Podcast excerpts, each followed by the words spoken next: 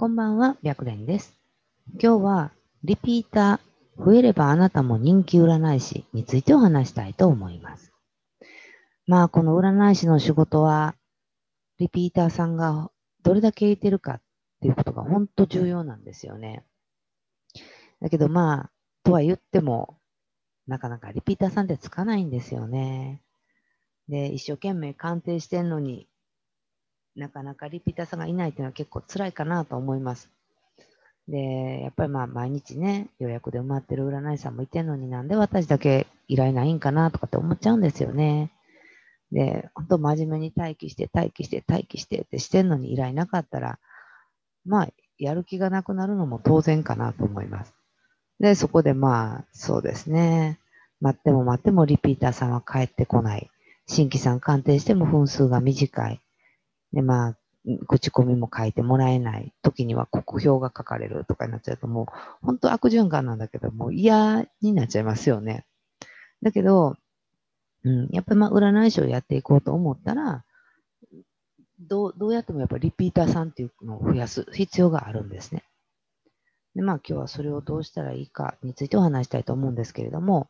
まずその、ちょっと考えていただきたいのが、どんな依頼者さんでもあなた自身占うことができますかっていうことなんですね。で、もしあなたがどんな相談内容でも、どんな依頼者さんでも、誰でも私大丈夫って思えるんだったら、きっと、例えば今はまだ活躍できてなかったとしても、活躍する、占い師として活躍する第一歩っていうのを踏み出してるんじゃないかなと思います。だけど、そうじゃなくって、苦手なタイプとか、苦手な相談内容っていうのがあるんだったら、まあ本当そこをちょっと変えるだけで、うんと、リピートさんが増える占い師になっていく可能性もあるんですよね。で、まあ私自身、その、プロの占い師としてデビューしてるんだけど、まあなかなか思うような結果が出ないっていう占い師さんに対して、どういうふうにして結果出して成果を出して活躍するようになるかっていうことを常にもう本当毎日教えてるんですけれども、先日すごい成長した生徒さんがいてたんですね。なんでまあその生徒さんがどんなんかっていうと、うんと、その前に、そうですね。まあやっぱりその占い師さんも人間なので、好き嫌いっていうのはまああっても仕方がないかなと思うんですよ。でも、この好き嫌いをすごく強く思ってると、まあ、まあ考えてみたらわかると思うんですけど、多分ほとんどが苦手なタイプだと感じてるんじゃないかなと思うんですね。で、このすごい成長した生徒さんも、実は最初そうだったんですよ。で、一番初めって、その、こういうタイプ無理なんですとかね。こういう人私嫌いなんですみたいな。だけど、それを言っちゃうとね、ほとんどの方の鑑定ってできなくなっちゃうんですよ。で、えー、まあ、タイプ別に、まあ、こういうタイプの人は、こういうタイプの人は、みたいな感じで、タイプ別にどのように鑑定したらいいかっていうことをじっくり教えてたんですけれども、驚いたことに、もともと10分以内で鑑定が終了してた、その今まで苦手やったタイプの人。でも、えー基本的には40分ぐらいまで分数が伸び始めたんですよね。なので、苦手意識を持つことはやっぱりまあ人間なので仕方がないかなとは思うんだけど、そんな苦手な人でも、一回でも鑑定が進む、スムーズに進むと、苦手意識が薄れていって、得意になっていくんですよ。で、そんな感じで、もしあなた自身が、ちょっとこういう人嫌やなって思ってる依頼者さんがいてるんだったら、どういうふうに鑑定したら嫌だと思わなくなるかっていうのを考えてみるといいかなと思います。本当克服できたら、それがあなたの占い師としての強み、強みになっていくのでね。で、うーん、多分あなたも、この人話しやすいなって思う依頼者さんっていらっしゃると思うんですよ。なこの人話しやすいなとか、この人、うんとこんなタイプの人やったら話し続けれんねんけどな、みたいな感じね。で、そんな人がもしいてるんだったら、なんでその人やったら話しやすいと思えるか？っていうのを考えてみてください。そして、もしその答えが、いろいろと話してくれてるからとか、素直に聞いてくれるから、だった場合、にもかかわらず、なかなかリピーターさんになっていただけてないんですよね。っていうことは、あなたが話しやすいのは、基本的に相談者さんがうまく話してくれてるからなんですよ。で、本当だったらね、えー、お客様、相談者さんに、この占い師さん話しやすいなって思ってもらわないとダメなんだけど、逆になってるので、長い時間話したにもかかわらず、次に続かない、リピーターさんになってもらえないということが起こっちゃうんですね。で、まあ、そうじゃなくって、例えば誰に対しても同じようにスムーズに会話ができるようになれば、うーん、まあ問題って減っていきますよね。なので、今、あなた自身が考えなあかんところは、話しやすい人と話しにくい人の違いを見つけることです。で、うん、簡単に言ったら、まあ、誰でもかんあの誰でも話しやすいよと思えるのが理想です。だけど、やっぱりまあ、占い師さんもさっきの人間で、好き嫌いがあったりするんですよ、最初はね。で、そのまんまじゃあ好き嫌いがあって、うまくやっていけるんかって言ったら、多分うまくやっていけない時が来ると思うんですね。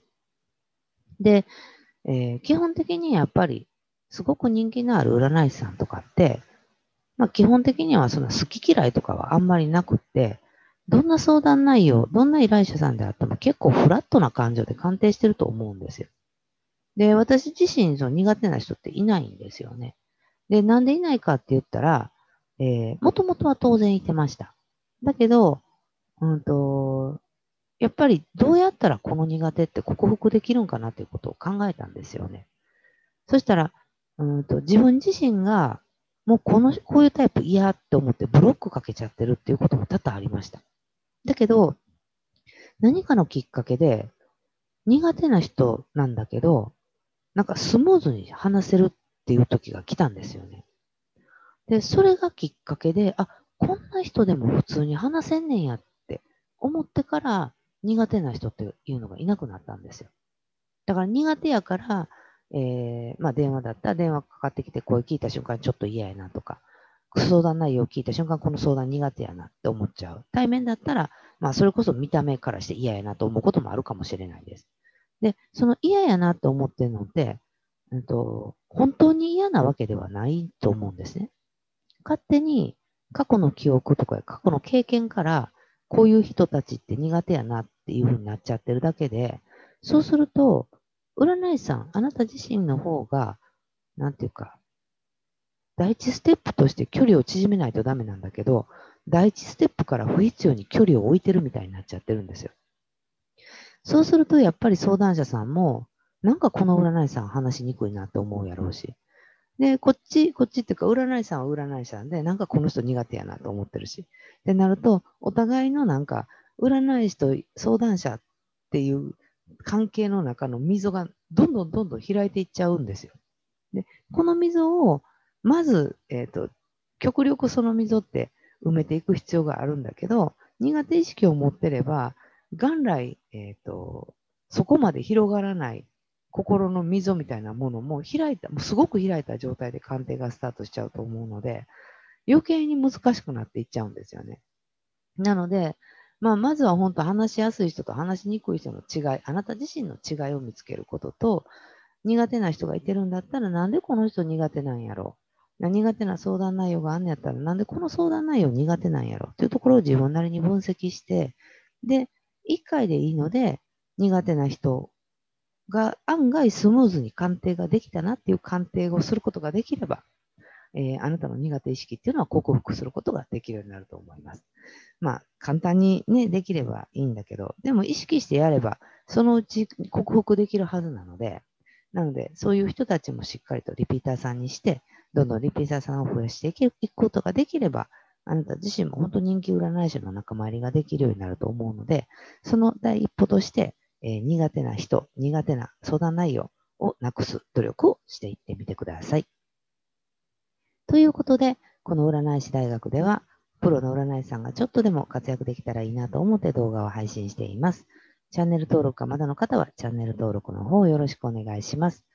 また、極力質問にも答えていきたいなと思っているので、わからないことがあれば、LINE 公式の方から送っていただくか、えー、クラブハウス、クラブハウスの中で、えっ、ー、と、質問していただければ、それに対してお答えさせていただいてます。で、クラブハウスなんですけれども、えっ、と、占い師大学っていうクラブを立ち上げてるので、えっ、と、クラブの方をフォローしておいていただければ、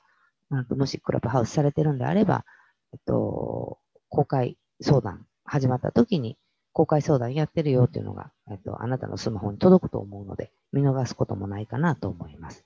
ということで、えー、質問があれば、その時にお話ししていただいても結構です。ということで、本日の動画は終了です。ありがとうございました。